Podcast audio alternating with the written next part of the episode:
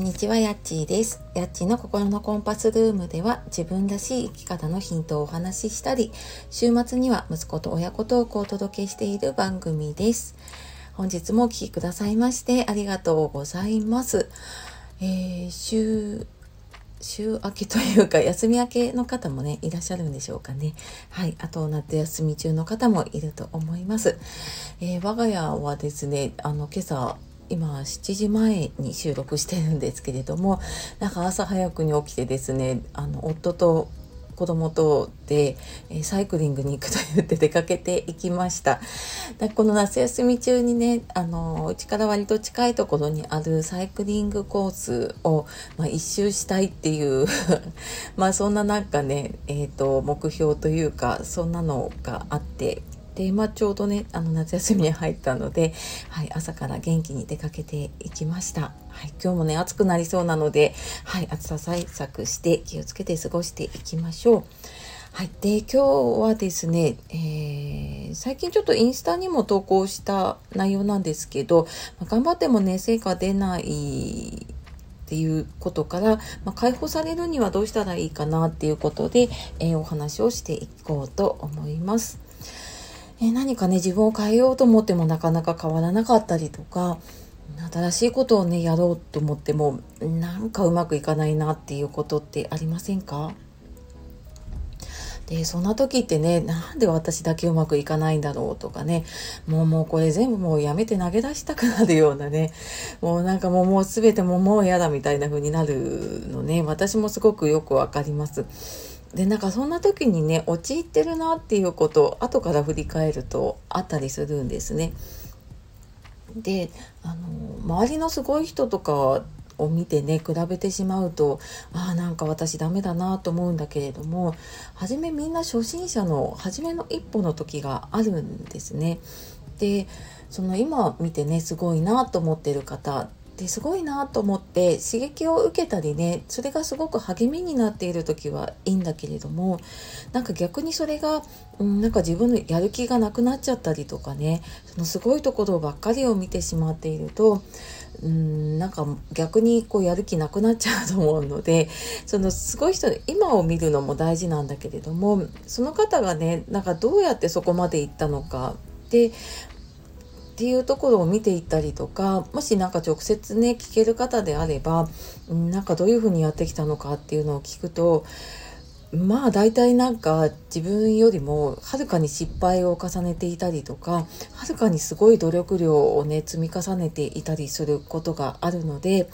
そのなんかああすごいなって思っている方の現実っていうのかな。なんかそこを知ることあとは、まあ、その人と比べてしまっているとねどうしても、うん、自分の方がすごいって思うことって結構難しいことだと思うので、まあ、それよりもね過去の自分と比べてみてねなんか自分がどれくらい成長したのかなとか自分は何ができるようになったかなとか、うん、自分ができてることなんだろうなっていうふうになんかそんな風にね自分の成長に目を向けていける方がねすごく大事なんじゃないかなって思います。でうん、なんか頑張っても頑張ってもなかなか進んでないなっていう時って多分あの始めた時よりもねうんと、一歩というか半歩かもしれないけれども着実に進んでいるんだけれどももしかしたらちょっと目標がね高か高かったりとかあとは、うん、なんかそのもうちょっとスモールステップにしてうんとそうだな例えば、うん、なんかここここまで今日は完成させよういつまでにあのこれを完成させようってね、うん、例えばブログの記事でもいいし何かねあの完成させたいものがあった時に100%完成する日にちを設定してしまうとやっぱりなんかあれまだ全然できてないなってなっちゃうんだけれどもそれを例えばあの10分割にしていってね今日ここまで仕上げようっていう風に